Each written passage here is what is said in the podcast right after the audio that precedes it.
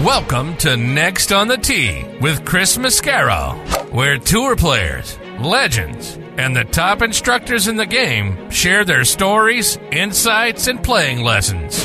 Join Chris every week as he talks with the greats of the game. You are the smartest guy I've spoken to on radio or television in my career.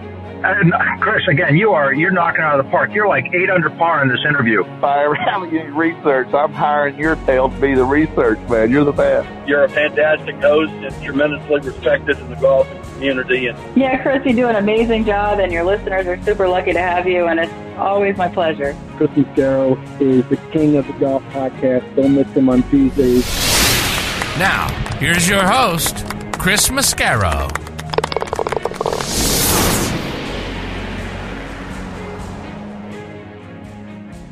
Good evening, folks, and thank you for joining me this week on Next on the Tee. I'm your host, Chris Mascaro. I want to start off again this week by thanking all of you, my wonderful guests, and the judges over at the Academy for Visual and Interactive Arts and the W3 Awards for awarding this show gold for best sports podcast episodes and specials. All of you make the show what it is. The awards are a reflection of what you bring to the show and bring to me each and every week. Your support is just outstanding. I couldn't be more grateful to all of you for this wonderful award. All right, on to this week's show. We had such an overwhelmingly positive response to Girls Night Out a few weeks ago. I thought, you know what? Let's do it again. So tonight is Girls Night Out 2, and I've got four fantastic ladies that I'm looking forward to sharing with you.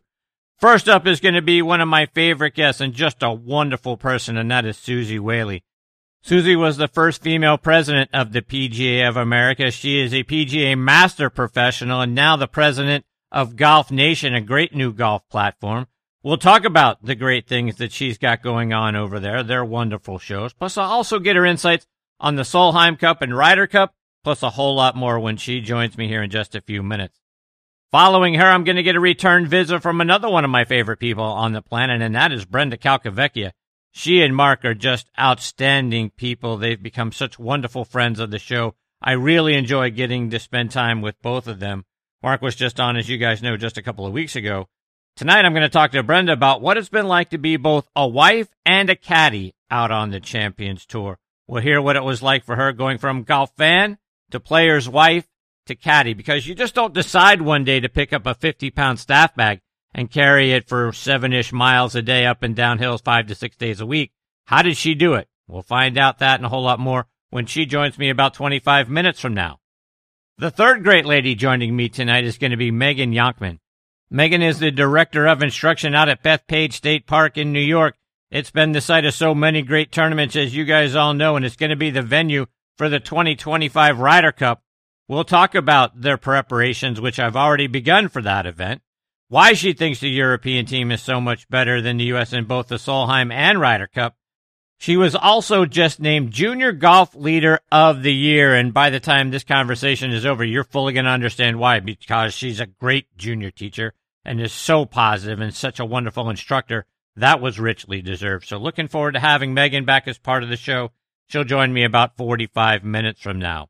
And then we'll round things out on Girls Night Out too with Gianna Rojas. Gianna has a great adaptive golf program. If you or someone you know has physical or emotional challenges and would like to learn or relearn how to play the game of golf, go online to adaptivegolfers.org and check out what Gianna has going on. She was born without a left hand, but that never stopped her. I can't wait to hear about all the great things she's got going on. She's bringing so much positivity to our game. Like I say, she'll join me about an hour from now. So we're going to have a lot of fun tonight, folks. And as always, I can't thank you enough for tuning in and taking the journey with me again tonight. You know, folks, with the show now being available on triblive.com and with all my Yinzer friends up there in the Pittsburgh area, you get to start to meet some wonderful individuals in and around the city. And I did just that with Caroline Cease and the folks at Enchanted Destinations. If you're ready to start planning your dream vacation, be sure to check out Carolyn and the folks there at Enchanted Destinations. If you're planning to go to Disney World or Universal Studios, take a cruise, or a vacation at an all-inclusive resort, go to enchanteddestinations.net and Carolyn and her folks are going to help you out and plan the perfect getaway. They're great people doing great things and they are a wonderful help for anybody that's looking to book the perfect vacation. And thinking of the perfect golf getaway and buddies trip location, remember our folks over at the McLemore, which is a wonderful resort located just south of Chattanooga, Tennessee, high atop Lookout Mountain. It is a casual two hour drive from Atlanta, Nashville, and Birmingham. The existing Highlands course is now ranked in the top 100 courses you can play in the U.S. by Golf Digest. The 18th hole is ranked in the top 10 finishing holes in the world. A second course, the Outpost, is now under construction and will open summer of 2024. And the Outpost is another wonderful Bill Bergin and Rees Jones design and features a mile and a half of dramatic cliff edge with every inch of that edge filled up with a golf hole.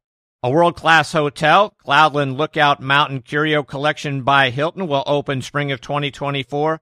Both have incredible views into historic McLemore Cove, 1200 feet below. You gotta see it to believe it, folks. Stay, dine, and play golf above the clouds at McLemore. Go online to mclemore.com to book your stay and play package. Now let's talk grips. I want to tell you about Lamkin grips. Every shot, as you know, has its own unique feel. The trick? Feel comfortable with each one. And comfort is built into the very DNA of Sonar Plus black grips. Composed of their Genesis material that provides supreme comfort and durability, with their fingerprint technology creates a strong connection and unforgettable touch. The game changes from shot to shot. The feel in your hand shouldn't. Lamkin, feel is everything. I also want to remind you about the all new Stealth 2 driver from TaylorMade. If there's one thing we know golfers want from a driver, it's distance. But there's actually two things we all want. Distance, and let's not forget forgiveness. That's why TaylorMade designed the Stealth 2 driver with even more carbon for even more forgiveness. To learn more about the new Stealth 2 driver from TaylorMade, visit them online at TaylorMadeGolf.com. Okay, now back in next on the tee with me is one of my all-time favorite guests and people on the planet for that matter, and that is Suzy Whaley. Let me remind you about Suzy's background. She grew up in Syracuse, New York, played her college golf at the University of North Carolina, where she it all four years. She helped them win several team titles, including two Duke Spring Invitationals. She graduated with her degree in economics. She played on the LPGA Tour for a few years in the early 90s. In 2003, she became the first woman to qualify to play in a PGA Tour event since Babe Didrik Zaharias did it back in 1945. She qualified by winning the Connecticut PGA Championship. She won just about every tournament there is to win in the state of Connecticut, including the Women's Open three times.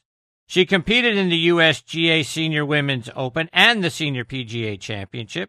She is annually recognized as one of Golf Magazine's top 100 instructors, as well as a top 50 instructor by Golf Digest and the LPGA. She is a PGA Master Professional she was recently the first female president of the PGA of America.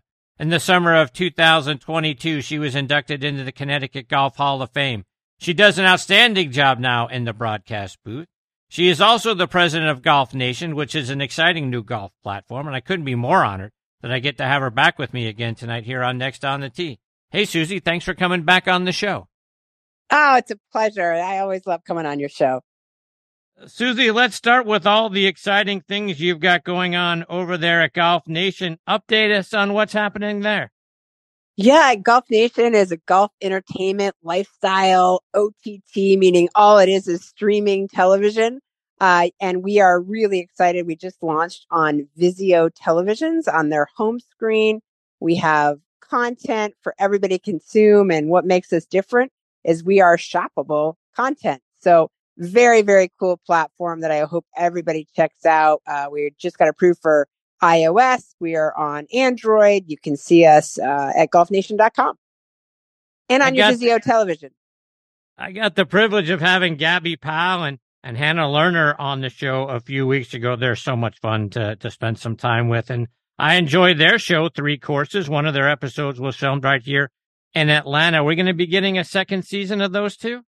Oh, I sure hope so. We did that alongside of Travel and Leisure um, and the Wyndham Resorts uh, which are really cool destinations uh, to go visit, to play golf, to have food and beverage. And they've been amazing partners for us. And Hannah and Gabi are our hosts for that show. They did a fantastic job, and I hope everybody checks it out. How about your show? Do I Know You? It was great getting to watch you with Zach Johnson and his wife Kim in a sort of newlywed game like setting. Are we going to get more of that? Yeah, I look to have a bunch more of that in 2024. We kind of did a spoof off the newlywed game, and uh, we really had a good time with that. And as Zach was approaching the Ryder Cup, we thought that would be fun for people to get an inside access uh, with Kim. So uh, I'm glad you enjoyed it. Suzy, switching gears, Lexi Thompson is getting teed up with the guys on the PGA Tour this week at the Shriners Children's Open. You know a thing or two about competing against the guys on the PGA Tour. You did it at the Greater Hartford Open in 2003 by qualifying. You did so by winning the Connecticut PGA Championship. Lexi's going to be there on a sponsor's exemption, but very exciting to see her get to compete out on the PGA Tour. What are your thoughts on Lexi playing this week? It's funny because I when when they announced it a couple days ago, I was I was up scrolling through my news feeds and the paper and it popped up and I immediately sent it to my family, my husband and my daughters. I said, "How cool is this?" Uh, so I, of course, was I'm a huge advocate. I'm cheering her on. Um, I know it's going to be a stressful week for her, but she's prepared. Um, I know how hard she works on her game and her physicality for her game. Um, and I'm excited to see how she does. And I was even more excited uh, about the world paying attention to women's golf. Um, I, you know, I say this often, Chris, but you know, you do a tremendous job of covering women's golf. But having really watched the Solheim Cup get very little coverage in the grand scheme of things, um, I was excited at least that people were focused on women's golf. I look forward to the day that women don't have to play against men to get that kind of attention within the media. Uh, but I was thrilled uh, that people are talking about it. If she reached out to you, what would you tell her? What kind of advice would you give her for what to expect and how to deal with everything that she's going to be confronted with on and off the golf course? Well, you know, I, I think I would first say to her, first, first of all, I can't speak for Lexi, but I, I would say to her first and foremost, you know, remember what your objective is for playing and keep that forefront of mind. And, and that's what I tried to do. My purpose for playing was to show my daughters who were eight and six at the time uh, that when you take when you get an opportunity, no matter if it's out of your comfort zone, you need to be brave. You need to take that on, uh, no matter the outcome. But you need to be incredibly prepared to do so. And then I earned that spot through a PGA of America event, and and the mission of the PGA of America is to grow the game. And I felt if I could share with the world that I was brave enough to step out on that golf course, I would hope that women everywhere would be brave enough to step on their local golf course if they had never done it before, if it was outside of their comfort zone. And I think that really helped me navigate the tremendous amount of stress uh, that I dealt with playing against the best male golfers in the world, having a full time job as head golf professional and a family uh, and two daughters. For, for Lexi, she certainly, I'm sure, has very different reasons than I had for saying yes. And I know one of them is the children uh, that she wants to support. Um, but also, I'm sure she wants to. I also wanted to play great golf, but I'm sure she wants to really be competitive in that event and um, I would just tell her to stick to that and and to keep coming back to that, be in her be in her present mode, meaning don't get out ahead of yourself.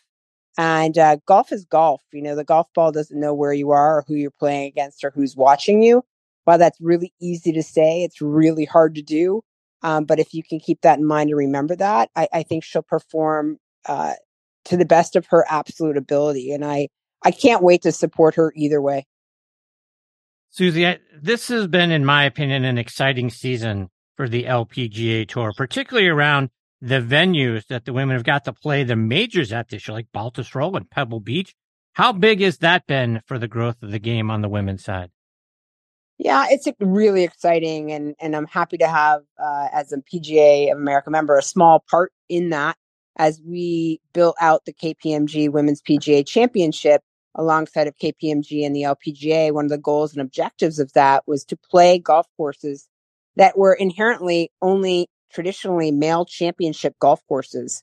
And thrilled that that we're seeing that run through the gamut now with more majors, inclusive of the USGA. And to see them at Pebble Beach this year was spectacular. To see them have ShotLink thanks to the USGA was something that you know I herald and hope will continue to happen for more tour events uh, because it just makes it so much more exciting for the fans to be able to watch and and relate to the game. Uh, so, you know, I, I, couldn't be more thrilled about the venues that they're playing uh, and the amount of high level events that they have now to play in. And I just look forward to the to time where corporate America continues to step up and support them. Can we look forward to the LPGA Tour playing out on more of these historic golf courses in the future? You know, I would I would hope so uh, because the level of play is tremendous on the LPGA Tour. But I, I think as we move forward, what I would like to see even more so is I would just like to see the viewership up. I would like to see the opportunity for media coverage up. I would like to see the amount of cameras provided up. I would like to see them um, really be in the marketplace in a space where they were continuing to work toward getting to higher levels uh, amongst consumers' eyeballs, right? I, I want more people to want to tune into the LPGA. There's plenty that currently do, but we have to be able to find them. We have to be able to see them. We have to see them in real time and not at 2 a.m. in the morning on a rerun. So my hope is while they continue to grow and play at better golf courses, my hope is that we as a fan base and a consumer base turn them on and continue to watch them. Suzy, the Solheim Cup is going to be played again next year because they want to get it back on even numbered years. Kind of got off kilter there with COVID a couple years ago. The U.S. team didn't quite get the job done a couple weeks ago to win the cup. Things ended in a 14-14 tie, so Europe got to retain the cup. I know the Solheim Cup, like the Ryder Cup, started out as an exhibition, but it feels like it's gone beyond that now. Do we need a tiebreaker in these sort of matches? Shouldn't there always be a winner in these sort of competitions? Well, it's so funny because I think I'm the dissenter on this. You know, I, I, I read and talked so much about this, but I don't believe it is a tie. Like everybody keeps saying it was a tie because of the points. But going into that event, you clearly know as a team member that to win the cup back is 14 and a half points. So I, I, I don't think it was a tie. I think it was a loss because they didn't get the cup back. I, I think it's very clearly stated how you earn the cup. So I, I, think I'm probably one of very few that feel that way. I'm not interested in a playoff of, of, of people going out. I'm not interested in in any of that. I'm interested in getting 14 and a half points the next time so we bring the cup home. right. Europe has now won four of the last six of these things. And on the men's side, the European team has won eight of the last 11 Ryder Cups. Why is Europe so much better at this than we are? well, okay. First of all, we have to talk about the fact that the women played amazing golf, right? They just, Europeans played a little bit better to keep that cup, and that's all they needed to do. So at the end of the day, you know, I'm not going to say, look, there's always going to be a winner and there's always going to be a loser when there's two teams playing against each other. Um, there's tons of, of ideas or surrounding, oh, you know, the Americans don't have the heart that the Europeans have. I mean, that's just, if you're a player, that's just not true. I, I, think at the end of the day, it comes down to that week. It comes down to course conditions. It comes down to layout. It comes down to what your team is more familiar with and how your team connects amongst each other. Um, but I'm here to tell you that if you're playing for your country and that flag goes up or you're playing for Team Europe, you, you want to be there and you want to be participatory in that. So for us to do better, we have to play foursomes better. Bottom line, we have got to do more alternate shot events of some sort as junior golfers so that we understand the concept as we run up to the Junior Ryder Cup, the Junior President's Cup. Um, but during the AJGA events, I think it's a matter of training. I, I think we have PGA Junior League now, and we part of the reason that we were so excited to PGA of America about PGA Junior League is to really instill match play amongst junior golfers as they would head off to college. And we saw the Stevens Cup, but you know, you've got the Walker Cup and you've got the Curtis Cup, but that's it for junior golf. There are some AJGA events now that are match play competitions, which is exciting. And the USGA, obviously, junior is a match play competition. Um, but in Europe, they play it continually all growing up. They play foursomes at their local courses. Uh, it's it's a it's a fun way to play the game in Europe. It's very quick um, and it's very popular. We just don't do that here, and I think we should. And I do think it would make a difference uh, as they go through their journey in golf, are more familiar with it, and it's not just this one time a year. Other than the Zurich Championship on the PGA Tour, so there is another time. So people don't call in and tell you that I don't know that. I actually covered I actually covered that. But like one or two times a year, in my opinion, um, you know, that makes it difficult if you haven't done it from when you're a kid. It's uncomfortable. It's an uncomfortable format. And I think that's typically where we lose. If we lose, that's typically where we lose. So let's take that a step further. Can you see an event like that or multiple events like that getting sprinkled into the PGA and LPGA tours or even like this time of year? I know when I was growing up, you know, 80s and 90s, this time of year was what we used to call silly season. We used to have the senior skins game, the regular skins mm-hmm. game. We had the shark shootout. We had the three tour challenge once upon a time. This seems like now that we're going to kind of get away from the wraparound schedule, maybe this is an opportunity for more events like that. Could you see us kind of figuring that out. Like, look, we need more of these if we're going to get good at it. So maybe this is the time of year for those events. I mean, it could be. I, you look at the stats, right? You look at the analytics, you look at the data, and and you know, they're both sides in Solheim and the Ryder Cup have statisticians and analysts that are helping determine who should play with whom, uh, what should happen in which particular event, how people have played in the past uh, in the mornings versus the afternoons. I mean, every little piece of this puzzle is being looked at and nothing is being overlooked. So when you think about the analytics and you think about the data that we have now at our disposal because of things like ShotLink for the men's tour, for example.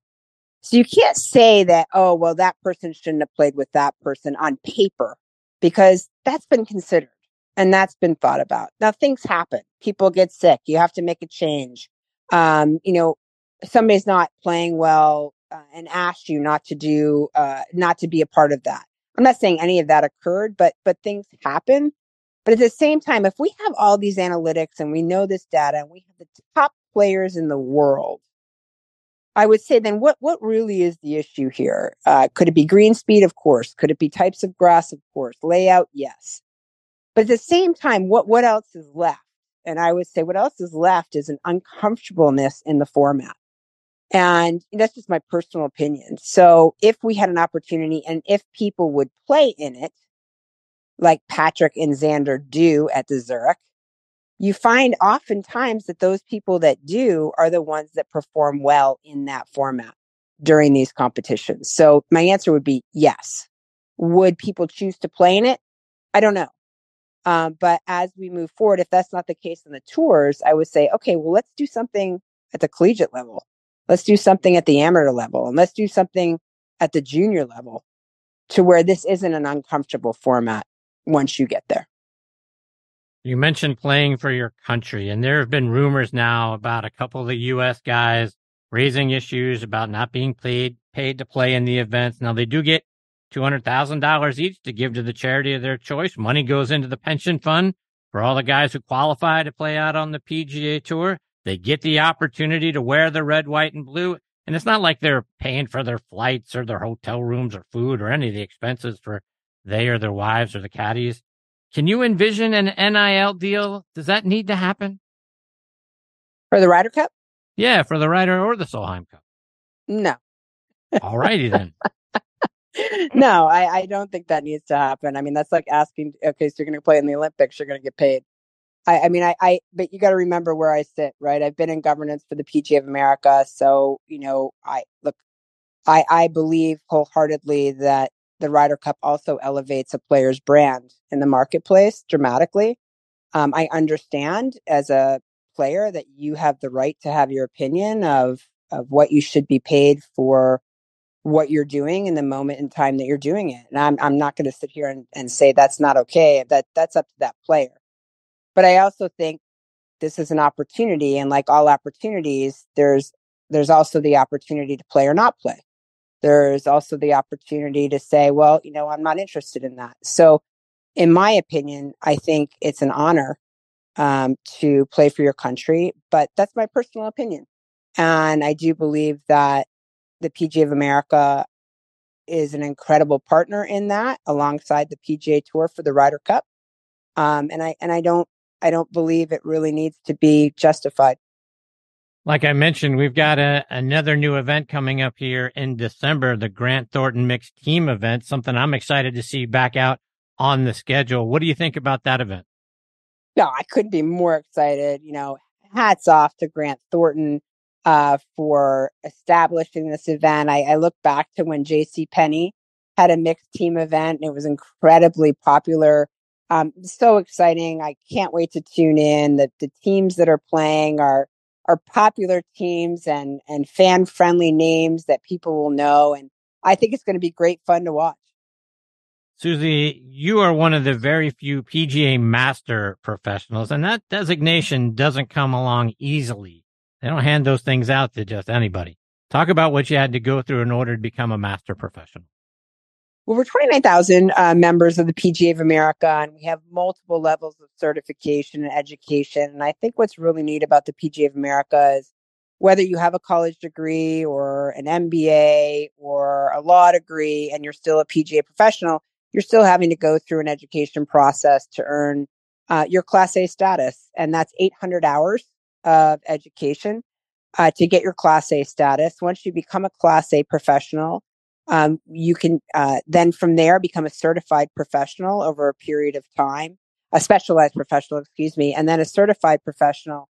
And then once you've been in the association as a Class A member for over 10 years, you have the opportunity to become a master professional. And there's multiple ways to go about doing that.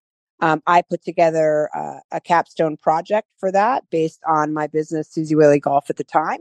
And you end up presenting that. You have to uh, do that in front of a group of educators and peers uh, that assess that. You have to present it in person.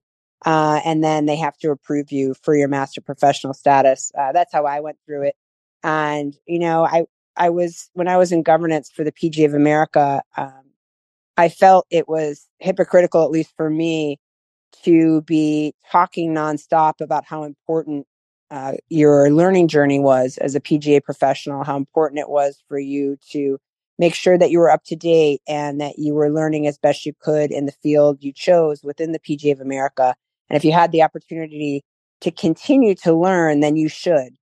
And I knew that I hadn't, when I became secretary of the PGA of America, I hadn't yet achieved master professional status, but I was talking about it at podiums. And so it was very important to me to accomplish that during my tenure.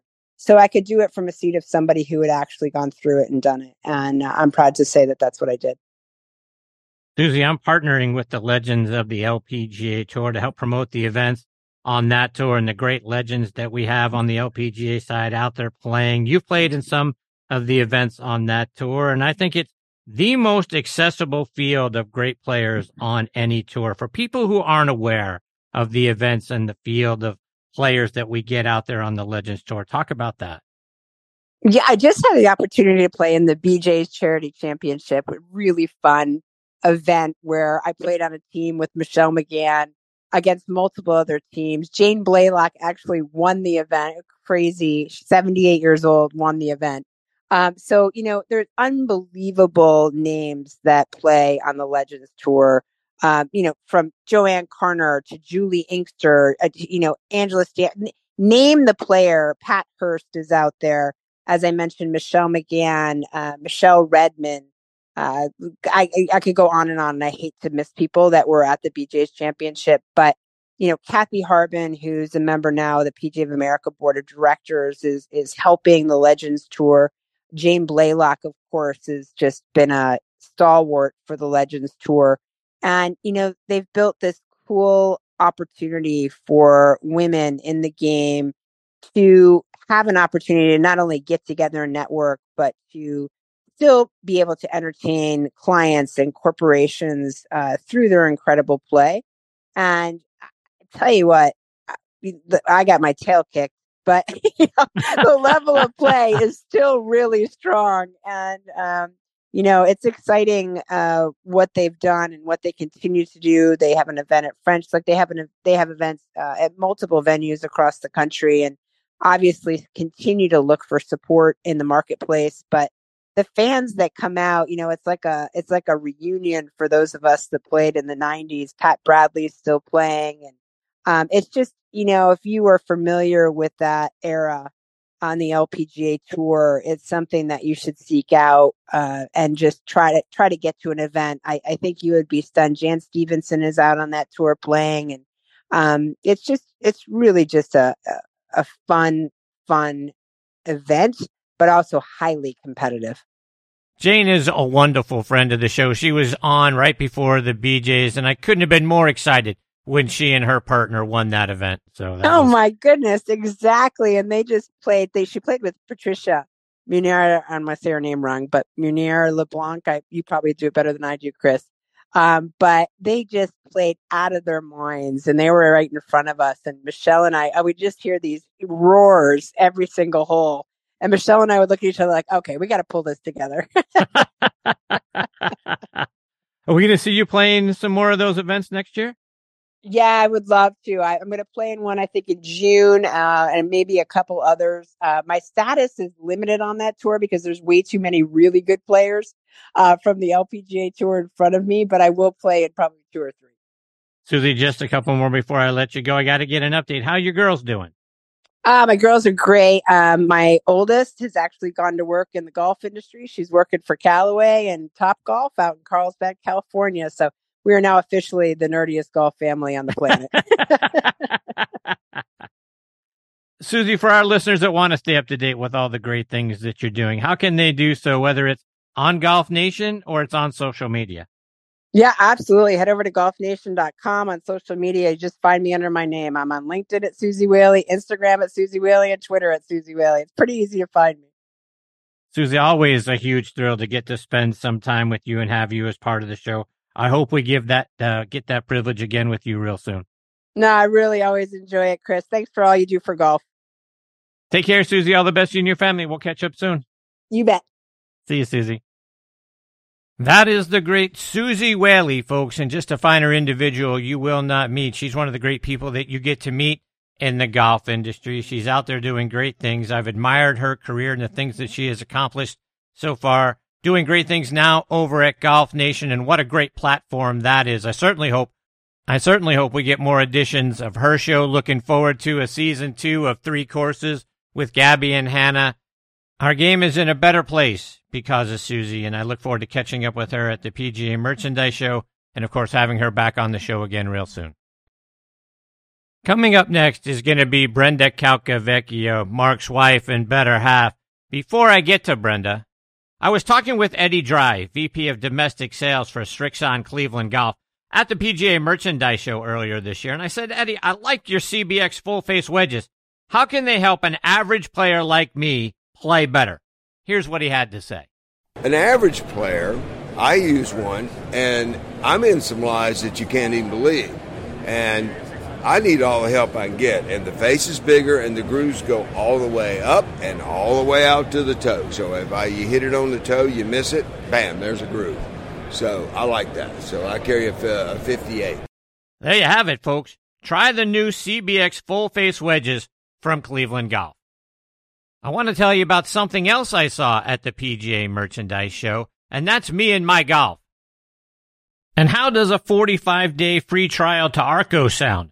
Well, me and my golf have partnered with Arccos and are offering 14 free sensors and a 45 day free trial to Arccos Caddy when you purchase any training aid on shop.meandmygolf.com. This is a limited time offer, so don't miss out. Again, go online to shop.meandmygolf.com. With many years in the business, menswear brand Construct has finally launched its green golf collection sustainably produced using renewable solar energy and recycled fabrics. Hit your best shot in their performance enhancing polos, quarter zips, and bottoms. Made with four way stretch, quick dry, and UV 50 plus protection. From solids to bold, eye catching designs, Construct Green is the perfect piece for making the best memories on the greens. And the best part? you can head to construct.com and that's C-O-N-X-S-T-R-U-C-T dot com and use code Chris for 20% off the green collection today. Now back in next on the tee with me is Brenda Calcavecchia. She and Mark have become wonderful friends of the show, and I appreciate both of them so very much. Mark also refers to Brenda as his funnier, more entertaining and better half. You can follow Brenda on social media at Brenda Calc.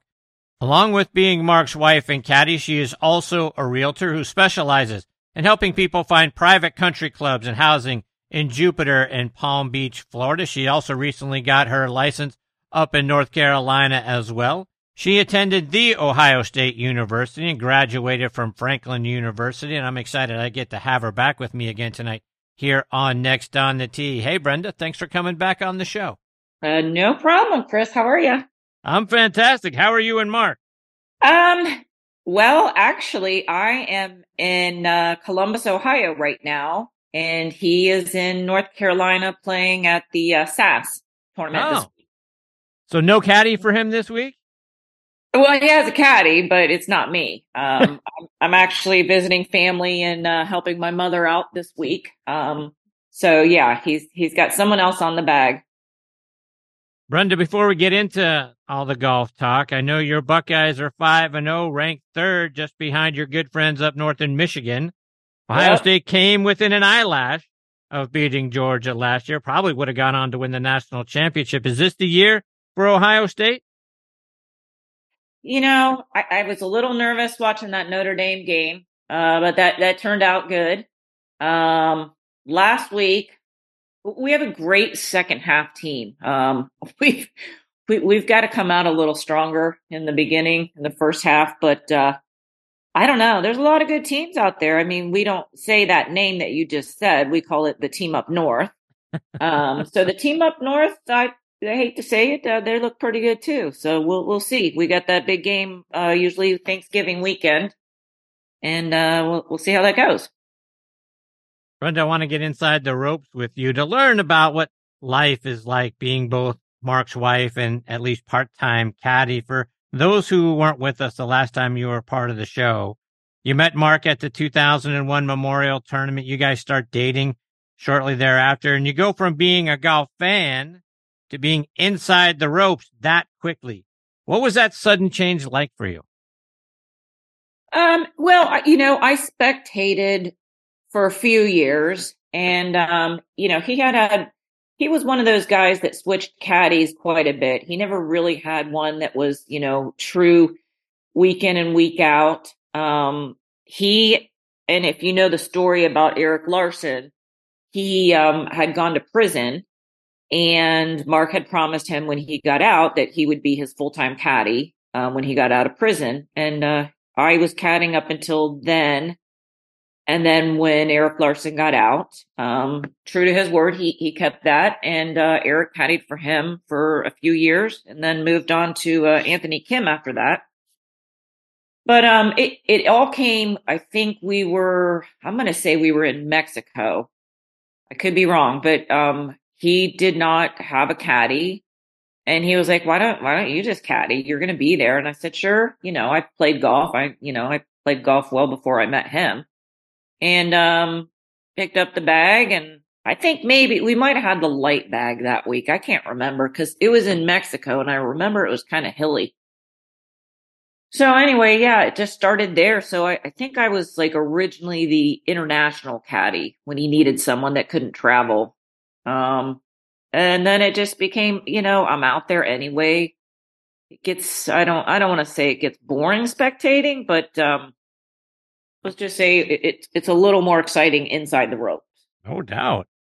But picking up the bag and all of a sudden starting to be his caddy, it's not like you just put the bib on one day, grab a 50 pound staff bag and start lugging it, you know, five, six, seven, eight miles a day up and down hills that's got to be something you have to prepare for over time. Yeah, that's that's a lot of walking and with a heavy bag. How did you get yourself prepared to be able to handle, you know, doing that many miles, carrying that bag five to six days a week? Uh, you know, Chris, it, it wasn't easy. Um, I I can remember sometimes my shoulder was raw. I mean, I I don't really complain much, but I remember my shoulder. Be, you know, we had to go out to dinner, and I had something strapless on, and it looked looked awful. Um, same with our wedding. I mean, I think I had to put makeup on my shoulder maybe because we got married at the uh, Italian Open in Milan, and I was caddying the day we got married. So um, we we finished real quick and drove up to Lake Como. Um, and I I swear I think I had like some red still on my shoulder from the bag that day. Wow. Um, so it yeah it it's a lot. I mean I think the double strap was just coming out. So, you know, they didn't have the double strap back in the day. So I think we just got that thing that you, you, it was called the loop, I believe. And you would attach it to the big, uh, the staff bag, you would attach it to the big, big strap and then you could put it around your shoulder. So that, that helped. Um, I mean, I can remember times just basically almost crying. Um, not on the course because there's no crying. There's no crying in golf. um, but yeah, I mean, I could think of in, in horrible weather. We played up in uh, we played in Korea, Ju- Jeju Island, and it was Thanksgiving, and it was miserable. Not only is it hilly, like that's on the side of a mountain, but it was maybe 50 degrees. It was snowing, raining sideways. It hurt. Um, I mean, I remember getting done and getting in a hot bath and crying.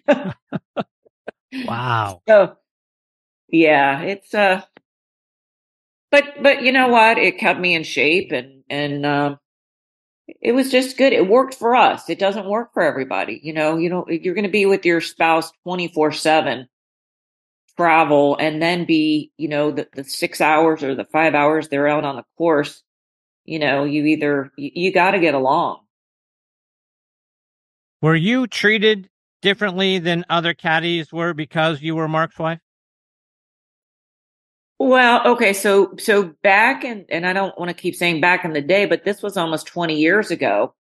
Caddies didn't have like the, the nice and, and we we still have a long way to go, but we are getting and I say that as a caddy, treated better, better food service, better, you know, shelter when there's a storm.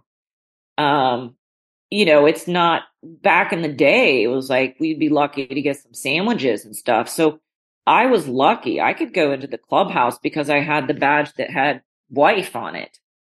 Um, so I could go in and eat the nice, you know, if we're we're at Muirfield, you know, we get the the lobster and the the the rice pudding or what tapioca pudding and the and the milkshakes. So I mean, I was lucky because I didn't realize, you know, when when you're starving and you want something to eat and there's not much to eat out there, you're stuck with what they have, bag of potato chips or something. So I, I did, I was lucky on that part. But they're changing it, and I know they're really working hard on taking better care of the caddies. So, from your perspective as a caddy, where were you guys treated the best when you're playing out on the PGA Tour. I'm, I'm guessing not every place, like you said, was great. Were there a few great stops along the way as a caddy?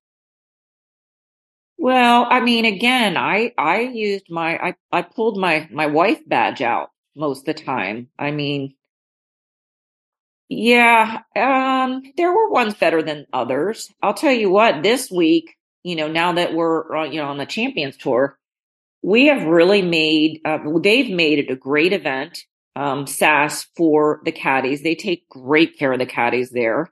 Um, this week, and I was sad that I missed it, but I had started about four years ago, right after we did the um, um COVID, when we raised all that money for um, the caddies who weren't being paid during COVID. So we started the uh, annual caddy tournament at SAS, and um, Larry Connor's there. He is he's a wonderful um, guy. He's done great with that tournament there. Um, Tony works there. They put on. We do such a nice event there for the caddies. We play nine holes. It's a team event. Um, we kind of try and put together an ABCD player, but you know, there's some really good players um, that caddy. So we do a nine hole. We get all the pros to chip in. Um, I think this year, and I wasn't there, but Mark helped collect the money from the pros. They raised $4,000 for prize money. Wow. So first place, yeah, first place. Um, this just happened today. Today was it. They, the first place team got $2,000. So I mean that's super cool. The, the caddies look forward to that. We we love that, um, and I love being able to be part of that as well as, you know, getting the other players involved because because Mark is real into it. He you know he busts them up. He's like, yeah, come on, chip in. You guys traveled to tournaments many times now in an RV. When did you guys decide to kind of forego the plane tickets and that sort of thing and, and go RVing? I think it was maybe the last two years when we were on the regular tour. I'm trying to remember. It's been so long. I, I, I bet we've had like three or four different buses. Wow, all with really? all with some really funny stories. But um yeah, it, it just made sense. Instead of flying around, we you know we have our dogs. We hated putting them in daycare and I always hated flying. I'm a germaphobe. I had to have my own sheets. So traveling with sheets, shipping sheets to the next event, it, it just got old. So the bus, it's not for everybody, but the bus is great. I mean, it just, it worked for us. I know other players have also gone the RV route. When you're going from tournament to tournament, do you caravan or get together with other players to meet up in a certain area, an RV park or that sort of thing? So you've got some familiarity when you guys pull in?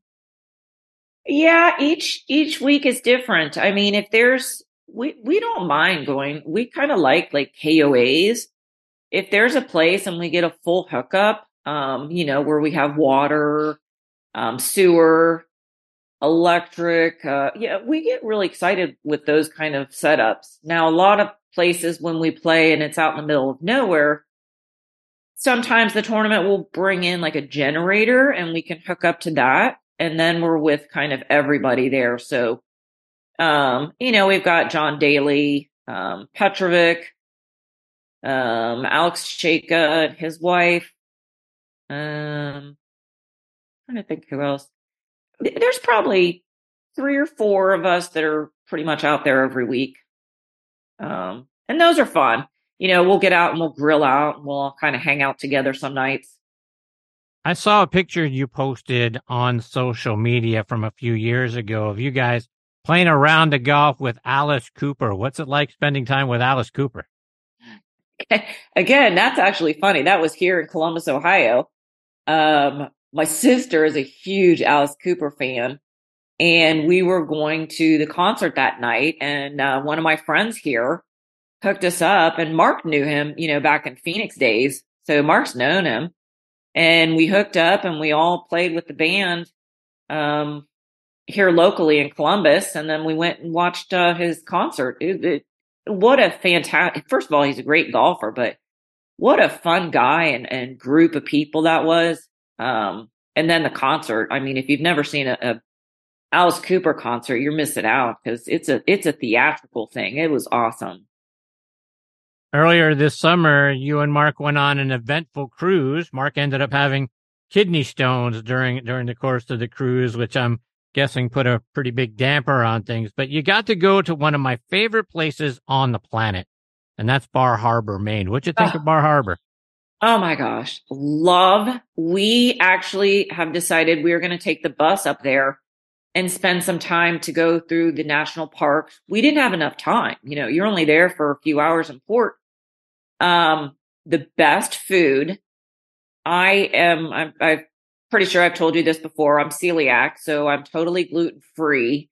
And we found the most amazing restaurants. I actually was able to order um, fish and chips, a traditional fish and chips with um, fried cod, and I've not been able to have that since I had celiac. So um, they they the food there was unbelievable. I was so happy there, and it's just gorgeous. We really want to spend more time there. Speaking of adventures, you have a home in Jupiter, Florida, another one up in Highlands, North Carolina, and you've captured some interesting critters walking around your place there in North Carolina. Talk about what you regularly see. Well, we have cameras. So even when I'm not there, it notifies me if there's some something in my yard. And um yeah, we get some nice big bears. Um the crazy thing is like when I'm there, like I had my windows and my doors open one night and then I checked the camera and that giant bear was literally like a foot from my door. Oh my. And it's we we walk our dogs around the top of the mountain. We live on the top of a mountain and we walk them around. And so just this past time we were there, Mark went around the top with me and I said, I'm going to take the little one, Lucy. I said, I'm going to go down and walk down to the bottom. And I start walking down and I see a bear crossing the road. I'm like, oops. So we turned around and came back really quick. He said, that was fast. I said, I just saw a giant bear.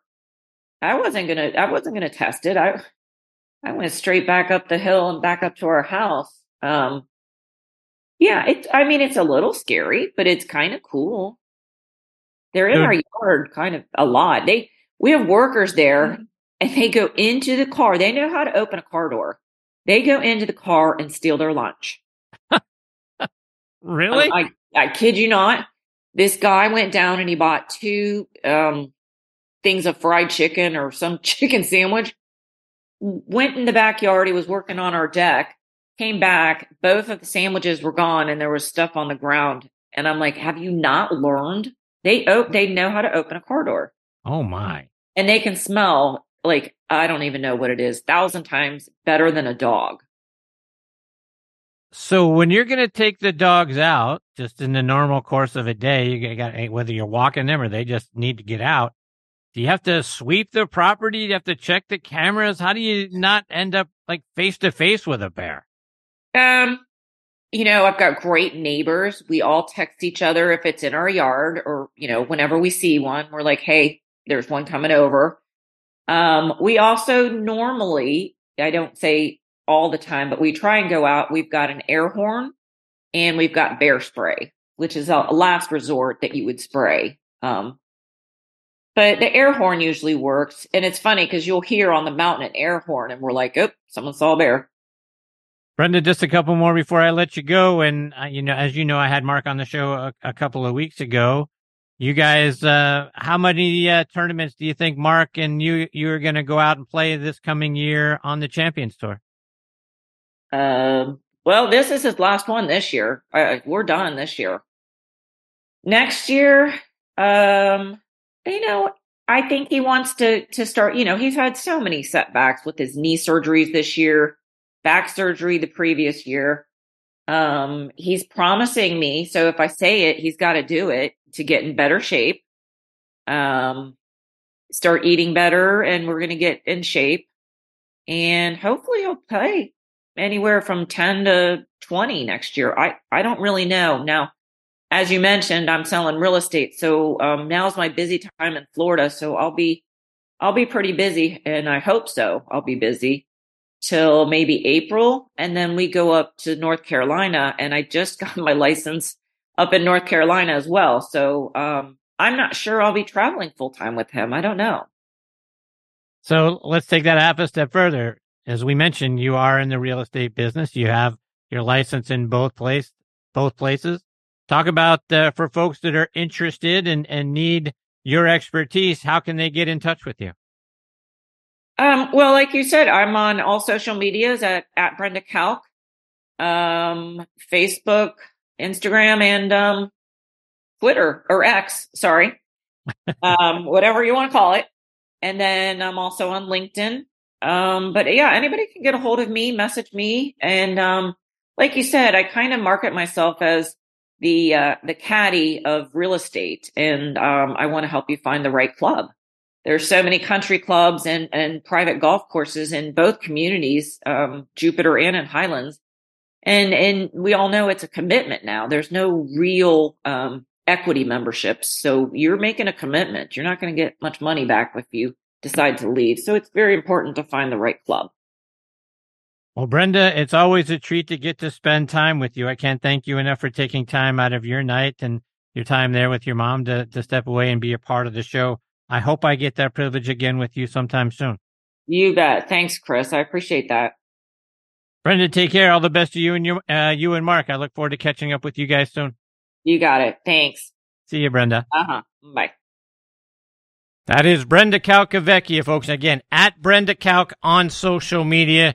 She is just fantastic. I always enjoy getting to spend some time with her. This is the second time we've been blessed to have her as part of the show. She's got great stories and insights and perspectives that a lot of people don't have because she comes at it from so many different angles. She comes at it as a golf fan, then as a wife, and then as a caddy. So you get a lot of different perspectives from Brenda that I think is great for us to hear and then kind of piece together because she brings so much to the table every time we get an opportunity to talk to her. Mark is right. She is his better half. She is a lot of fun to follow on social media. Very funny. And I'll try to get her back on the show again soon. Coming up next is one of the wonderful guests I've had the privilege of having on the show. She's a great instructor and so wonderfully positive, and that's Megan Younkman. Before I get to Megan, and that is Andy Trainer. Before I get to Andy, I want to remind you about 2 Under men's performance wear. They're the unofficial underwear of the PGA and the 2020 Ryder Cup team. Rickie Fowler is their global ambassador, and over 50 other PGA, Korn Ferry, and Champions Tour players wear them. Just to mention a few, like David Toms, Jerry Kelly, Justin Thomas, William McGirt, Scott McCarron, and Chris DiMarco. The Joey Pouch technology provides the ultimate male asset management, delivering maximum comfort from the tee box to the boardroom to the bedroom. Use code NEXT20 to save 20% off your order at 2undr.com. That's the number 2, U-N-D-R.com. 2 Under, performance in your pants. And you walk a lot of miles in life and on the course, so make sure you're walking in the right shoes. Skoni changes the game with an affordable line of the most comfortable, versatile, slip-on golf shoes that can be worn anywhere. They're made with breathable microfiber fabric, spikeless treads, and an adjustable lace lock. And they're easy to clean too, so spend less time changing shoes and more time living in them. Visit Skoni.com and use code NXT on T20. So next on T20 at checkout for 20% off. That's Skoni.com, S-K-O-N-I.com. They're also available at golf specialty retailers and green grass pro shops nationwide. Relax. Easy now. Find your happy place. It's all in the hips. Just tap it in. Yes! Find the latest clubs and apparel at Golf's Happy Place, the PGA Tour Superstore. Now back in next on the tee with me is one of the most delightful people and best instructors in our game, and that is Megan Younkman. Megan is an LPGA Class A teaching professional. When you look back on Megan's playing and coaching career, you'll see that she captained her high school team to back-to-back state championships. She played college golf at Ohio State and then the University of Toledo, where she lettered in 1996. She earned her Class A teaching professional status in 2001. In September of 2011, Megan was appointed the head coach for the state of Florida in the PGA Junior League Golf World Series held outside of Atlanta here at TPC Sugarloaf. She is a U.S. Kids Golf Top 50 teacher. She spent nine years at River Hills Country Club just outside of Tampa, Florida as a director of instruction there. She moved over to Temple Terrace Golf and Country Club as their director of instruction for eight plus years. She is now the director of instruction at the Golf Channel Academy led by Kelly Brook at Bethpage State Park in New York.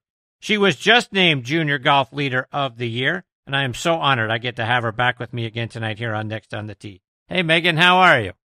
Hey, Chris, can you hear me? I can.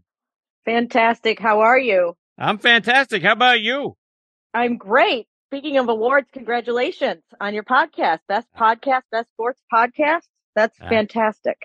Thank you very much. I really appreciate it. But let's go right back to you. The awards keep coming your way. Congratulations on being named Junior Golf Leader of the Year. You got to be stoked about that. I I'm actually I'm just truly still shocked about it, but I'm very happy. Um, it's you know it's been over a lifetime of a career so far, and and it just feels so good to to be recognized by the LPGA and to be you know, their person that they, that they awarded to. So it, it's just a very, very, uh, it's humbling incredibly. Megan, growing the game of golf is like a buzz phrase nowadays. Everybody's using it, but you're actually doing it. It must be rewarding for you to know that you are making the game better off than when you first started playing it. Well, that's, I guess, what's a little bit funny about all this is because, you know, in, in, in my day, we'll call it when I had junior golf, I really didn't have junior golf. I didn't start till I was 14. And then there was that hustle to get yourself to play college golf. So obviously, you know, that took a lot of work. And over those three years, it wasn't, it wasn't going to clinics and having girl time and having this time and, and, you know, being able to do all the arts and crafts and, uh, playing games with other kids. That wasn't really on the agenda for me. So as soon as I became a teaching professional, it's ironic. That was the first thing I wanted to do because I saw pictures of kids that were having fun playing golf. Don't get me wrong. I had fun, but it was a different kind of fun. And I just wanted all the time to, to grow programs and to figure out what, what's going to work and what's not. And I was, you know, in my mid twenties at that point and I got to, you know, as a member of the LPGA, you just have so many resources and those have grown over the years. As you can, as you can see just in general with product lines, you know, that are offered to teachers and, you know, US Kids Golf came along and, you know, the first tee obviously was always there and, and all of these mechanisms, you know, to grow the game. If, if you want to, you've got the resources to do so. So I guess I could say that junior golf, teaching junior golf was my first love and it still is a very, very, very important part of my life now. And basically, I, I'll always continue to support it and bring it along. Megan, we as parents aren't always the most delightful people to deal with regarding our children playing sports, whether it's golf or something else. How do you set parental expectations so the kids can just go out and enjoy themselves and have fun and not have to deal with us and our expectations for what we think they should play like or what shot they should hit or any of those sorts of things. Because I, to me, that's got to be a killer for getting a kid to want to continue to play. It really is. It it it becomes a, a real big hump to get over. It, it mostly happens in the competitive realm. So, you know, there's really nothing that you could do about it as a coach. But number one, give the parent permission to be the parent again. You know, and and just in constantly informing them, you know, you can't necessarily tell them what their child needs, but in, you know, within the state of the learning environment, you can because you're the expert on that. So really just talking to them and being very open with them about, you know, being there for emotional support and, you know, what kinds of questions are safe to ask and so forth. What's acceptable, teaching them that their child needs to have their own feelings and emotions about it um, and letting them to have the space to do so. So competitive parents are a little bit different uh, than just your than than your parents that are just enrolling their kids, you know, for entertainment or another sport or you know something some kind of activity that they want to um, be a part of. But I think also with that, there's a heavy responsibility that we have, and that is to definitely teach those parents how to be you know, and what, what expectations of them are. Um, technically we don't really allow parents at practice. They can stay, but they have to stay 75 yards away. Um, letting them know that it's not just about them watching their child and how their child will feel expectations, but it, we needed a safe environment where the child can grow a relationship with the coach. Um, and also other children will see other parents watching and feel some expectations. We never know what's going on at home and so forth. So that's, that's something that's also very important. But the more that we can talk and inform the parents, and when they call you, answer the phone. Always answer the phone and listen first because their concerns are coming from all different realms of life. You know, you never know what experiences they've had in other sports, um, even with their parents growing up. So really listening to them and then providing them with really fundamental and stable feedback uh, will also comfort them. You got to take your junior players out to play Bethpage Black. Since the course isn't for the faint of heart or hackers like me, how'd you get those kids prepared to go out there and play that course? Well, our black players are our highly competitive players. Typically, they're going to go out there uh, when they're ready and they're shooting close to par on the other golf courses. Um, some of them are, you know, 13 and 12 and 13 and say, my dream is to play black. So them getting out there and their parents getting them a tee time for that is super supportive, but we tell them and that, you know, to have expectations and we give them, um, I tend to give them statistics, meaning how, how much longer this course is than the regular courses that you play. Um, the hills and how you have to get in shape before you go play. Um, things like that to prepare them physically is, is also very important because they're learning how to do hard things, right? So being prepared is always the best way and it builds confidence. And then, you know, they can find joy whether they played, you know, whether they scored high or they scored low, they can still find joy walking up 18. Megan, pace of play is a big thing in our game right now. And speaking of Bethpage Black, the famous sign outside the black course stating it is an extremely difficult course, which we recommend only for highly skilled golfers. How often do you guys have to send a ranger out there because a hacker like me either doesn't believe the sign or we just want to see what it's really like and the course starts to get backed up because four or five holes in, we're on pace to shoot 150. Yeah, pace of play does change throughout the day. A lot of skilled golfers are out there.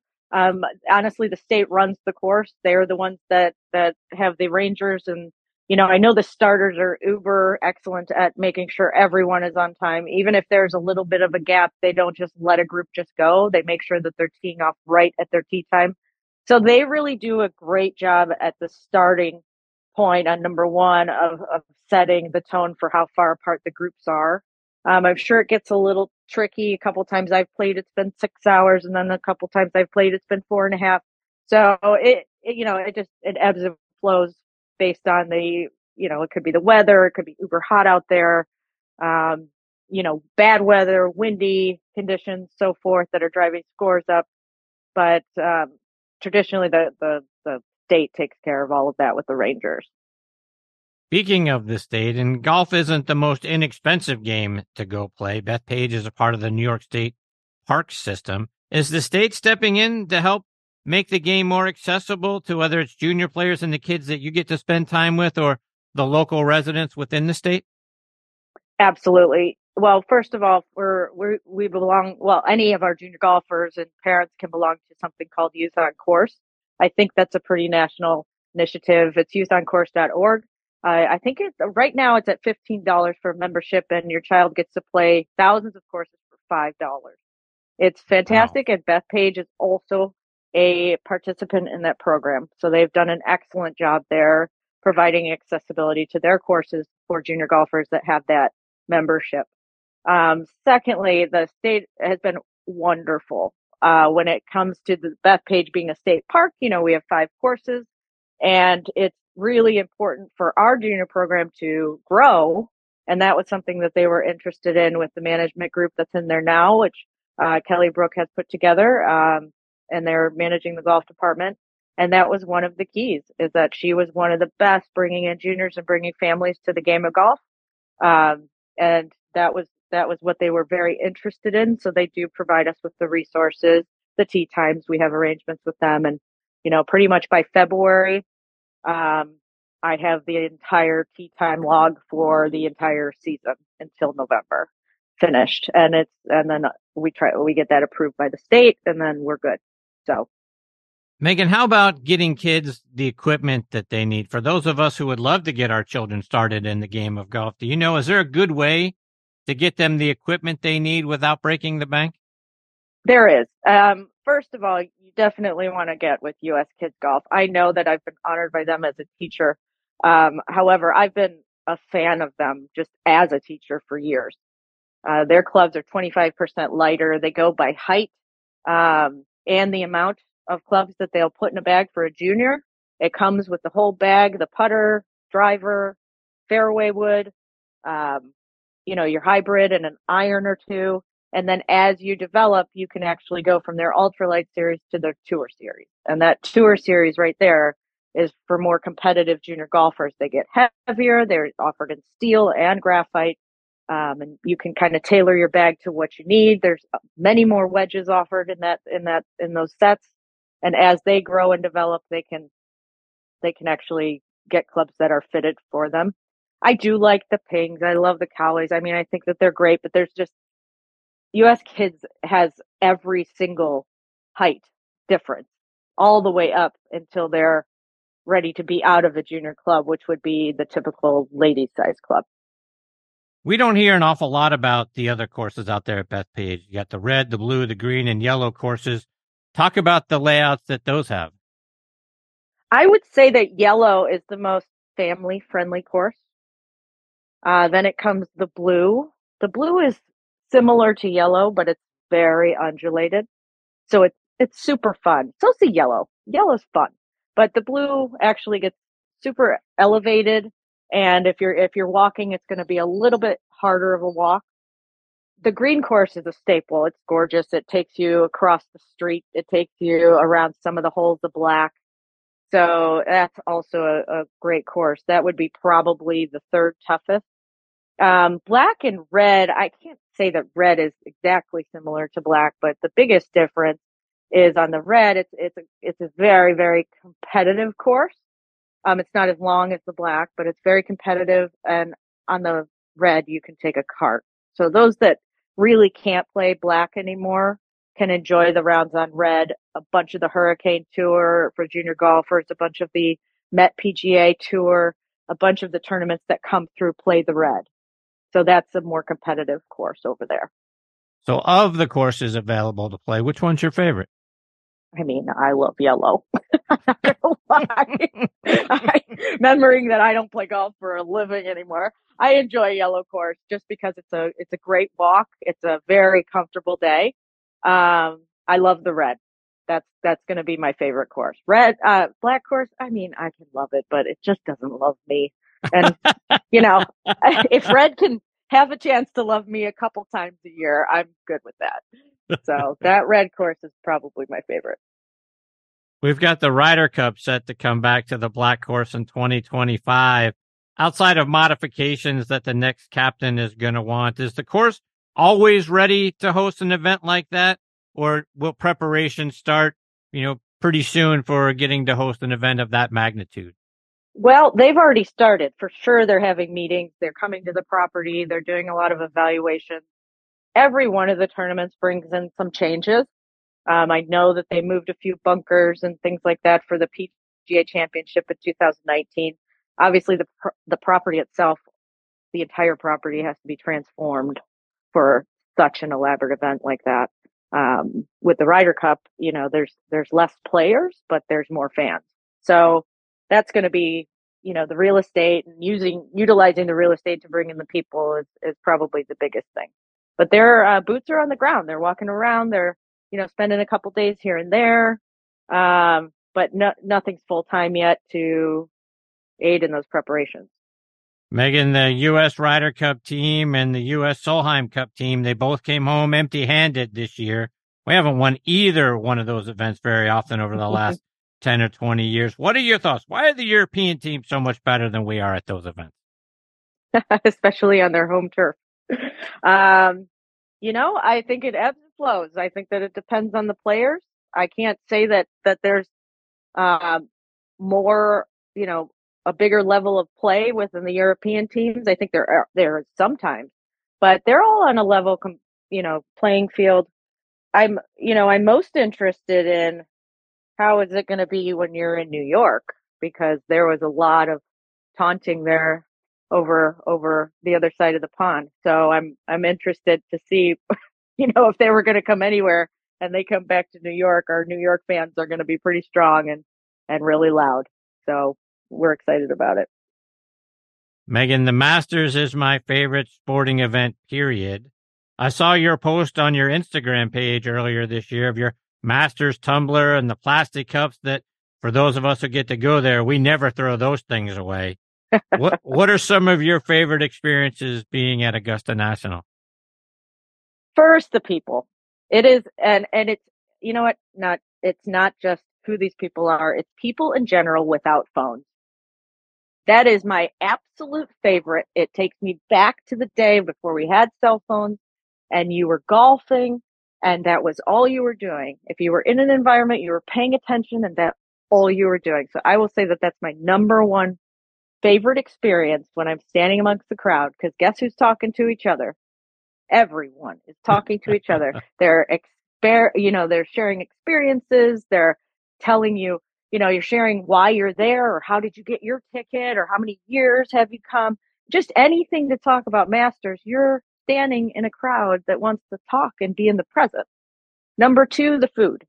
Of course, the food. Yes. The food is amazing. It's so traditional. You can eat it all day. You pile in, I don't know about anyone else, but you pile in about six sandwiches for the drive home. You know, you can, you go up to the counter and the register and they're really similar fees to what it was over the years.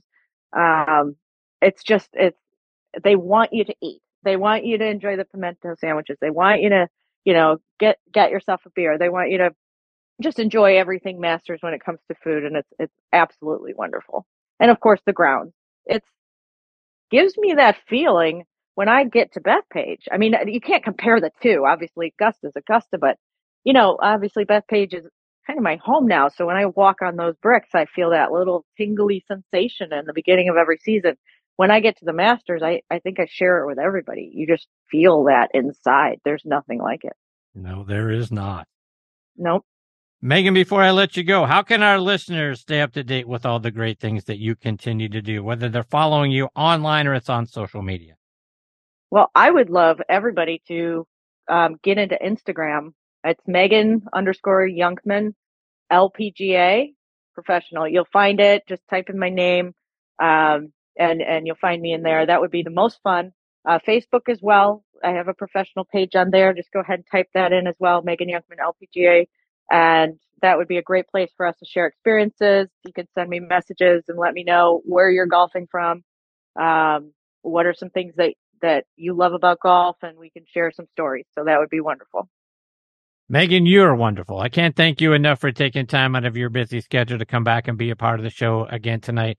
I always enjoy getting to spend some time with you. You're absolutely one of my favorites. You're so delightful to be around and you're so positive and everything about what you do is going out there and growing the game. And you absolutely deserved and earned the recognition of being the leader of the year. So thank you so much for being here.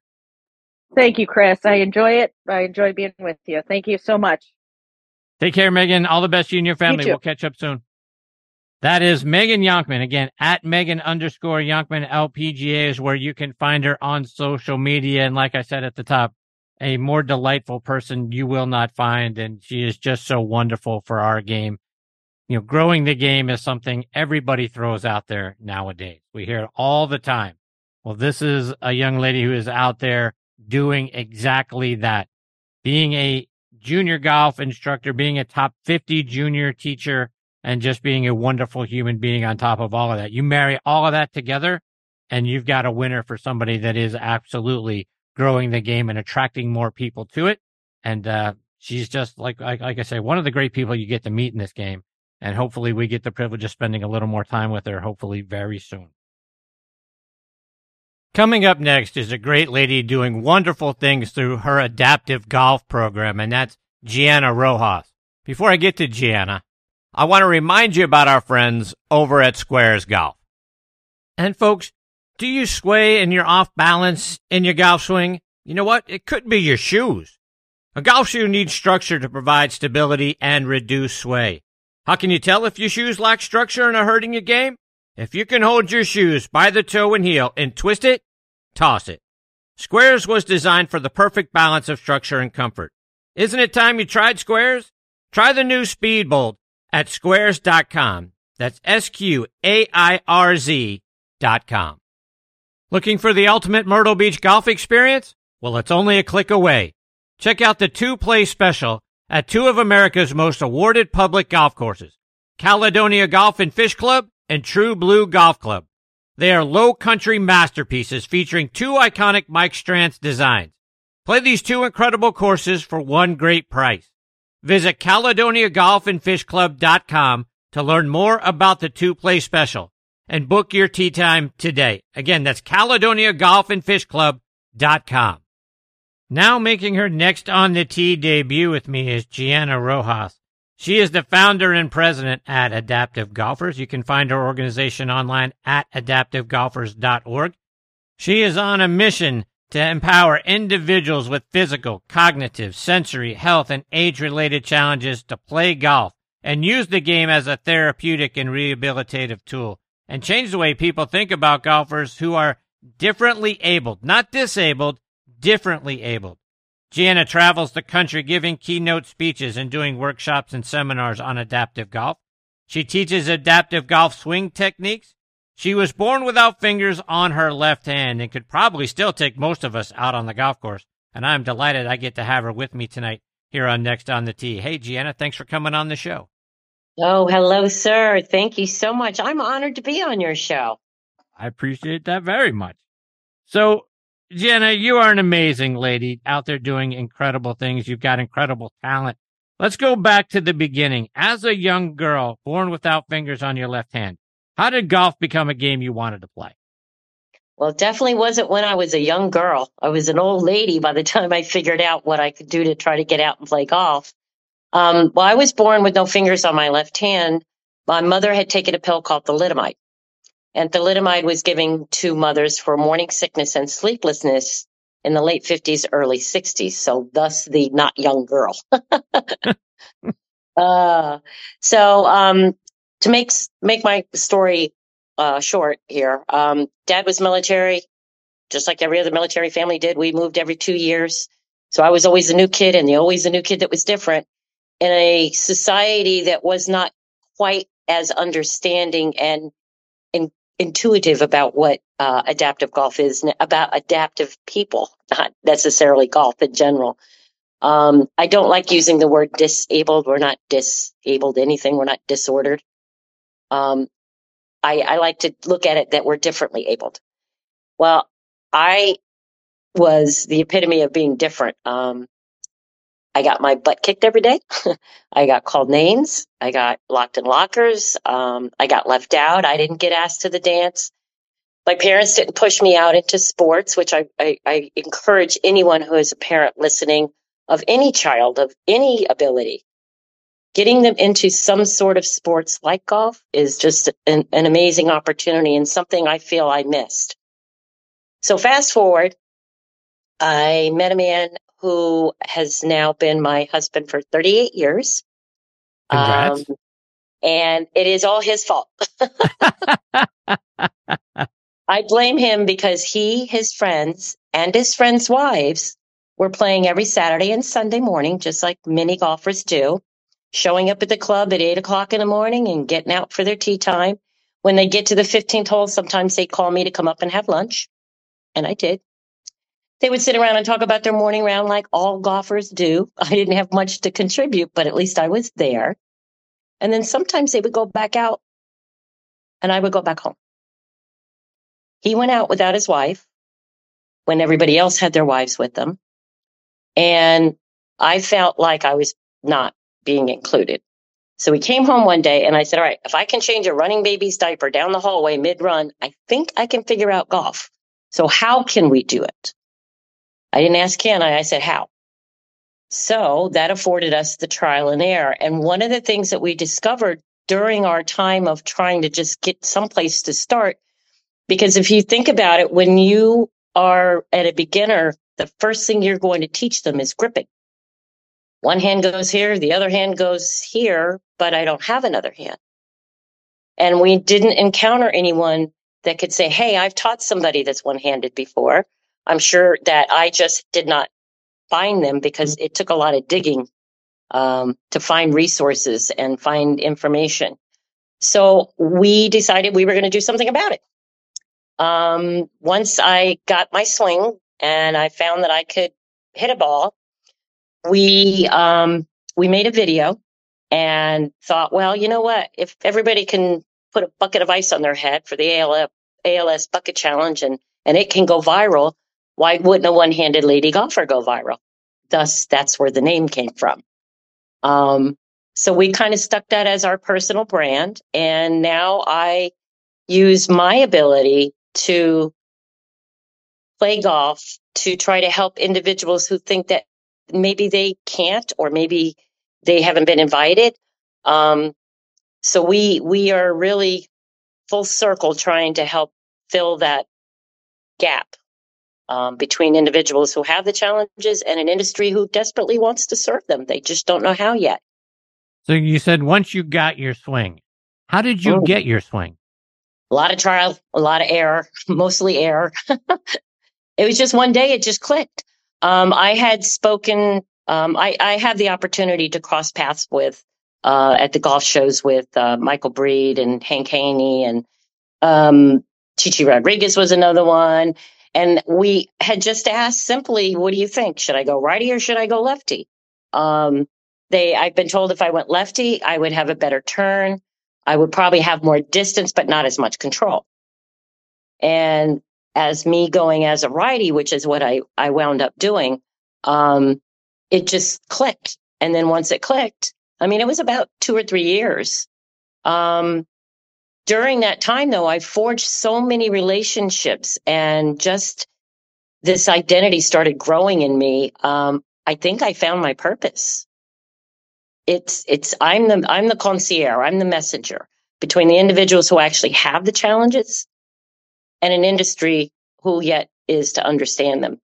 And we're bridging that gap. So talk about that. Talk about bridging the gap and wanting to give back and, and help others who are dealing with whatever physical or emotional challenges that they may have. Well, what we've done um, this past few, uh, I guess it's going to be about a year now, um, we have um, put together an adaptive golf for player development. Now, this is a whole series of 16 lessons. Um, each lesson will talk about uh, different characteristics of each of the individuals that you commonly may see during your your your career. This goes out to golf professionals, but not just the golf professionals, on and off the course, behind the house, out on the course. What kind of modifications are required by ADA? Um, you know, those are those are mandates that were put put down through ADA back in 2008 that aren't really enforced, and it's getting to the point where I think we can help clubs and facilities make their courses just with some minor changes doesn't have to be any undue hardship um, and and help them try to bring more golfers to their facilities and their programs. Um, we'll teach about best practices how to create safe environments. Um, we'll also give the continuing education credits uh, for the course so it is an accredited course. And it will help you as the professional re-image and reshape and redefine what you think may be barriers and limitations for golfers with disabilities.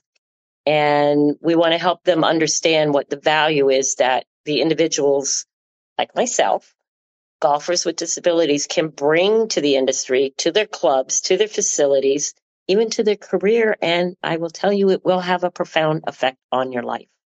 So let's talk about that. Let's talk about the profound uh, impact because for for folks that are struggling with self-identity kind of issues and self-esteem and that sort of thing, talk about the positive profound impact that the game of golf can have on. One. There is this, I guess, extra little extra unit of conviction that we receive as as golfers above golfers that may not have disabilities is that social benefit. It's kind of why we all play golf anyways. Um, the ball in the hole, don't care if you roll it with your nose or even if it gets there. And, and golf is, is achievable. A golf is something that anyone of any ability can do if they're invited and if they're shown how to. Now there's a, a whole pathway for therapy, um, using golf as a therapeutic activity to help with your physical benefits that most of us are aware of already. You know, it helps with hand-eye coordination, helps, it helps with the leisure lifestyle, helps with heart rate, helps blood flow. Um, and it's enough of a, of small enough motions that can get built upon each other that can actually help someone heal. Um, so to that as the person, that's the value that the golfer with the disability has. But there's also a value of this to the facility or the golf program or club. If you have individuals that have injuries or illness, it's not just disability as most people would think of because of what the word kind of stigma has, but it's more about, um, I mean, I have, here's my list. Ready? yes, please. Right. I got to take a big breath here. I have two total knee replacements after a compl- bunch of surgeries. One in 2008, the other one in 2011. 2018, I had my hip replaced. I have scoliosis on my back in three places. I dislocated my left shoulder, broke, uh, dislocated my right elbow, ripped the ligaments in my left thumb on my hand, good hand, and also broke my hand again, uh, another time on the same, on my good hand. Um, sorry to say that it's a good hand, but it's the one that does all the work. um, so my having no fingers on my left hand is the least of my worries. And so it's for anyone. If you have an ailing and aging population in your members, um, and they think that they're not able to get back out there, there's all these amazing resources and there's these amazing carts, things like solo rider car, car, golf carts that, that swivel and tilt you out and get you out on the golf course. And having those participants be able to come and bring their members and their families and their friends. I mean, if you have someone who has an injury and is taken away, golf is, is taken away from them, there's a, there's also a cognitive stress that happens as well because we identify as golfers. So I identify as a golfer. I'm a golfer, a female golfer that has a disability, but I'm a golfer first. So let's take that a half a step further, Gianna. For okay. those of us that have, have played the game for years, and suddenly, to your point, it is taken away from us for whatever yeah. thing happened to us. Mm-hmm. The benefits of relearning the game in a different way, I have to imagine has positive impacts on our psyche and our self esteem again, because we are able to get back out there. We're able to get back out with our friends. You talk about the social aspect. Yes. To talk about relearning the game in a different way and how important that is to get back out there. The hardest part of that is letting go of the old way and finding a different way. It's maybe you may need to lighten up your equipment and have a, a, a lighter gram shaft and a, it's got a little whip at the end of the bottom as opposed to what you used to play, you know, steel shafts and you want them that way. They might be too heavy. You may have to lighten your clubs up. Um, maybe change your clubs out. There are some clubs, uh, uh there's a putter called Biomech that is actually got a 13 degree angle on the hosel so that while you're in that solo rider cart in a seated position, you can putt your ball with a flat lie angle because of that 13 degree angle on the hosel. There's a hole in the middle of it so that you could pick the ball up because you can't get out of your chair to go get the ball. There's things that go up on the end of the club. You can get them at the PGA Tour Superstore or anywhere um, that will help you get the suction and get the ball out of the hole. There's things that tools that could go at the end of the club that'll help you tee your ball and you've never gotten out of your cart. So you, are talking about equipment for folks that want to get back involved and, and now they know they've got to do all the things you just talked about by getting mm-hmm. different, different equipment and things of that nature.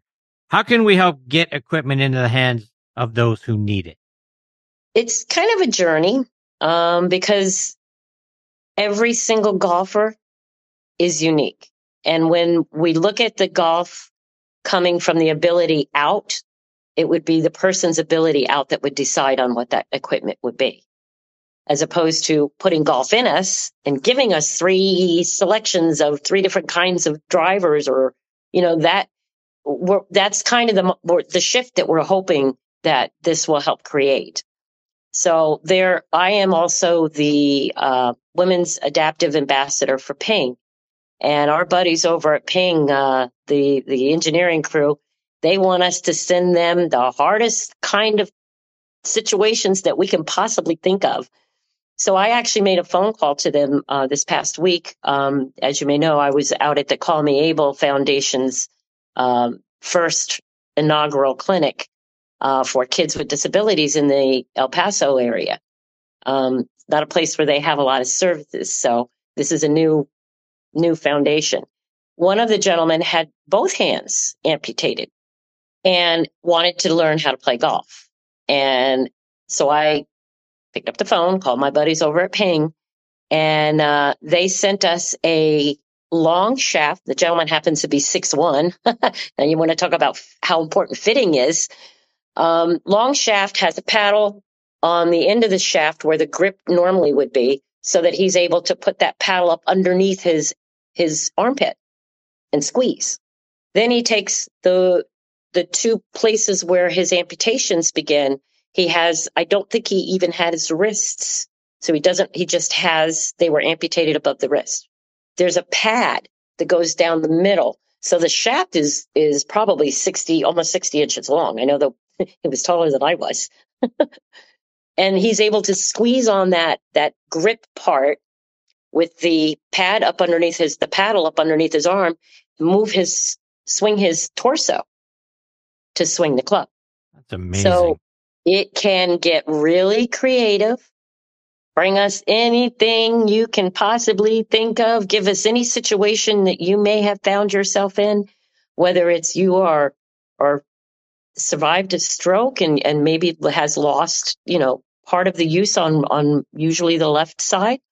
Um, we'll, we'll work with you to get you. We had a, had a, had a gentleman that we actually just graduated. He's back out playing golf with his buddies. Took him about a year and a half to get himself back, but he's back out playing golf with his buddies after surviving a stroke.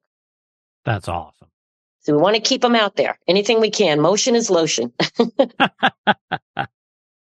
you mentioned the the clinic there in, in El Paso. We've got the Texas Adaptive Golf Championship going on right now in Galveston. I'm sitting in, I am here now. I drove. Is that right? I flew from El Paso to Houston this morning got from Houston, got the rent a car, drove all the way down to Galveston, and you got the Texas Adaptive Golf Open happening right now. Uh, well, it's evening, so today. Right. But we play again. They go again tomorrow. Now, I wasn't able to play because I had committed myself already, but I came out here to support my my my other adaptive athletes. And this is a world ranked um, tournament. Now, I'm not sure if you or your listeners are aware the USGA added adaptive golf to their schedule, to their championship schedule. So last year was the first inaugural. They had it again this year in July. Um, and every year now there will be an adaptive golf championship, which the USGA runs. Adaptive golf is very, very big over in Europe with the European Disabled Golf Association. Um, they now have succeeded in getting some of our adaptive world rank athletes. And I say world rank meaning not just here in the US, but globally. They're playing alongside the DP World Tour players. You may have heard of people like Kipp Popert and, and, and Curtis Berkeley. Yes. Um, these guys and gals, we're out there because I think the biggest barrier that we have faced is lack of exposure and you're you're helping us get that exposure out there today. So we we do all appreciate that. Um, but the lack of exposure does it. If we can we can more normalize seeing somebody in a wheelchair out on the golf course. It's okay. So he's playing. He's a golfer. Right. That's the way we should be looking at him. The best thing you can do is when you come to something like this and you go out to the clubhouse and you see all the wheelchairs lined up empty because they're out on the course. Those chairs are waiting for them when they come back. That's wonderful. Next week is the California Blind and Disabled Golf Classic in California. Like I said, just a little bit north of Las Cruces. Is that yep. where you're headed next? I'm not going to make that one. I've got to catch up with, uh, we've got, we're about to launch the course. Um, uh, just going back to that for a moment, we're, we're expecting to have, uh, start getting our feedback groups together this October, um, more towards the end of the month. Uh, and then we're also launch. Actually, we just launched the Adaptive Golf Channel, which you can find on wingding.tv. And we also launched Adaptive Golf Hers, which is a campaign with the LPGA to invite her, invite a buddy, invite uh, a friend who might not be thinking she can come out and play. Um, and we're working to get this uh, adaptive golf player development program out there to all of the instructors, um, teachers, schools, anywhere. Um, this way, we'll, we don't have an industry ready for us yet, is what I'm saying. Gianna, just a couple more before I let you go, but talk about the Call Me Able Foundation and being a part of the their new adaptive golf experience. Well, I am thrilled to death. Uh, I got to see the um, I got to see El Paso through the eyes and hearts of the host, B. Lynch, and her husband Joseph.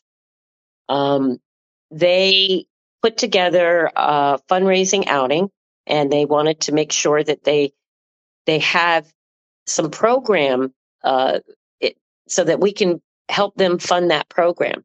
Now, I'm training some of their uh, contacts. We're going to be training them to for this adaptive golfer player development because then they're all going to run eight to, to, eight to twelve week programs. They're still in the you know infancy stages of this, uh, deciding on how this will work. But the idea is that we want to train as many of the golf professionals and the rehabilitative specialists and get them up to speed so that they can start running reoccurring programs. Not a one off. I mean, the, the, clinic as an introduction was a one off. Um, but we're going to start programming and that that's the most important part of all of this is no matter where whether it's el paso or or um, i'm in georgia i'm in el paso i'm in south carolina it's like catching a tiger by the tail But I am the messenger. I am just the messenger. I'm just trying to spread as many seeds of this as I can and help people get that, that, get those programs up and running because we need to, we need to, I also go and speak at the abilities expos where I'm talking to the individuals who have the challenges and I can introduce golf to them, but I can't do it all by myself. And we need to have places where we can send individuals to. And there's there's already programs running all over the country. We just need more of them. You've got a great friend, Sarah Beth, who is on the Nike Golf Adaptive yes, team. Yes, Talk yes. about getting to team up with her. I haven't had the opportunity to play golf with her yet, but I've played in outings where she has as well.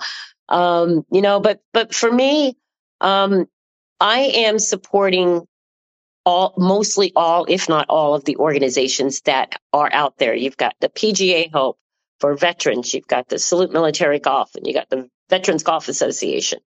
Um, I'm supporting with. I'm on the ambassador for the National Alliance of Accessible Golf. Make golf your thing. Um, I am out there with the United States Adaptive Golf Alliance. I'm out there with the United States Disabled Golf Association. I'm the representative for the European Disabled Golf Association. Uh, I'm the U.S. Women's Ambassador for that. Um, with the Irish Golf Board, the Scottish in golf and curling guys. Um, you know, it's global. It, it's global. Gianna, before I let you go, let our listeners know again how can they get more information about your adaptive golf organization and also follow you, whether it's on your website or it's on social media. Well, I could tell you I am very Googleable, if that's a word. Um, you can Google one handed lady golfer, and I certainly will leave a trail of Google pages. Um, you can also go to adaptivegolfers.org, and on there you'll find those resources links. You'll find um, we're starting to build out an event section where we can pull all of these amazing world ranked events and outings and all this stuff together under clinics and under you know outings and playing opportunities. Um, so adaptivegolfers.org, Google One Handed Lady Golfer, and you can certainly reach out to me personally, Gianna at adaptivegolfers.org. Well, Gianna, I can't thank you enough for taking time out of your busy schedule to come and share your stories. The things you are doing are just absolutely wonderful. And you're just a wonderful individual on top of that. I'm so glad I got to meet you and got to have you as part of the show. I hope you'll continue to come back and update us on the things that you're doing and let everybody oh, know how they can get involved. Absolutely. And if you happen to be at the PGA merchandise show this year in January, come on by the booth.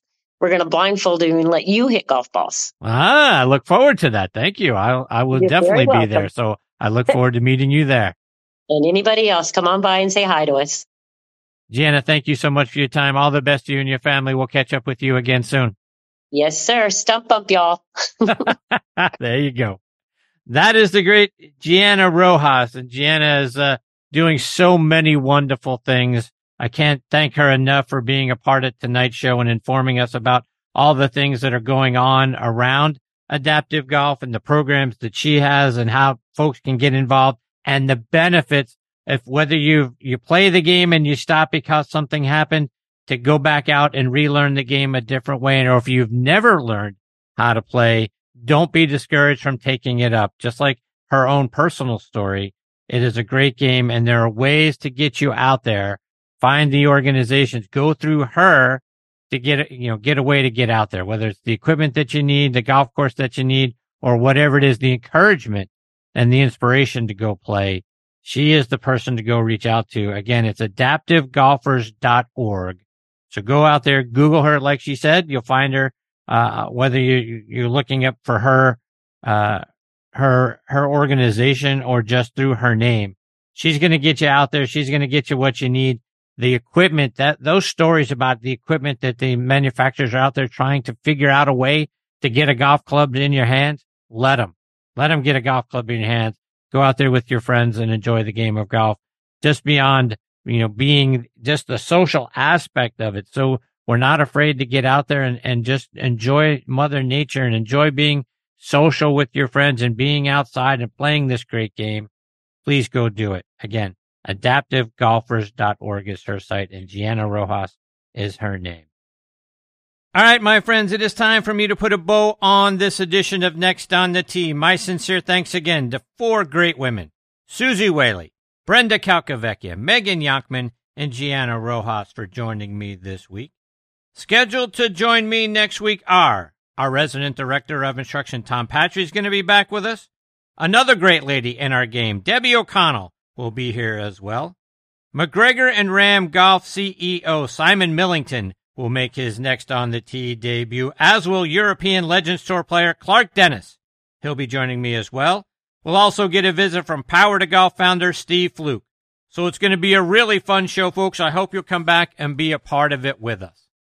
You can find this show available as a podcast just about anywhere you get your podcast content. In particular, we're out there on triblive.com in my hometown of Pittsburgh, Pennsylvania, available to everybody. Just go on triblive.com, click on sports and then podcast.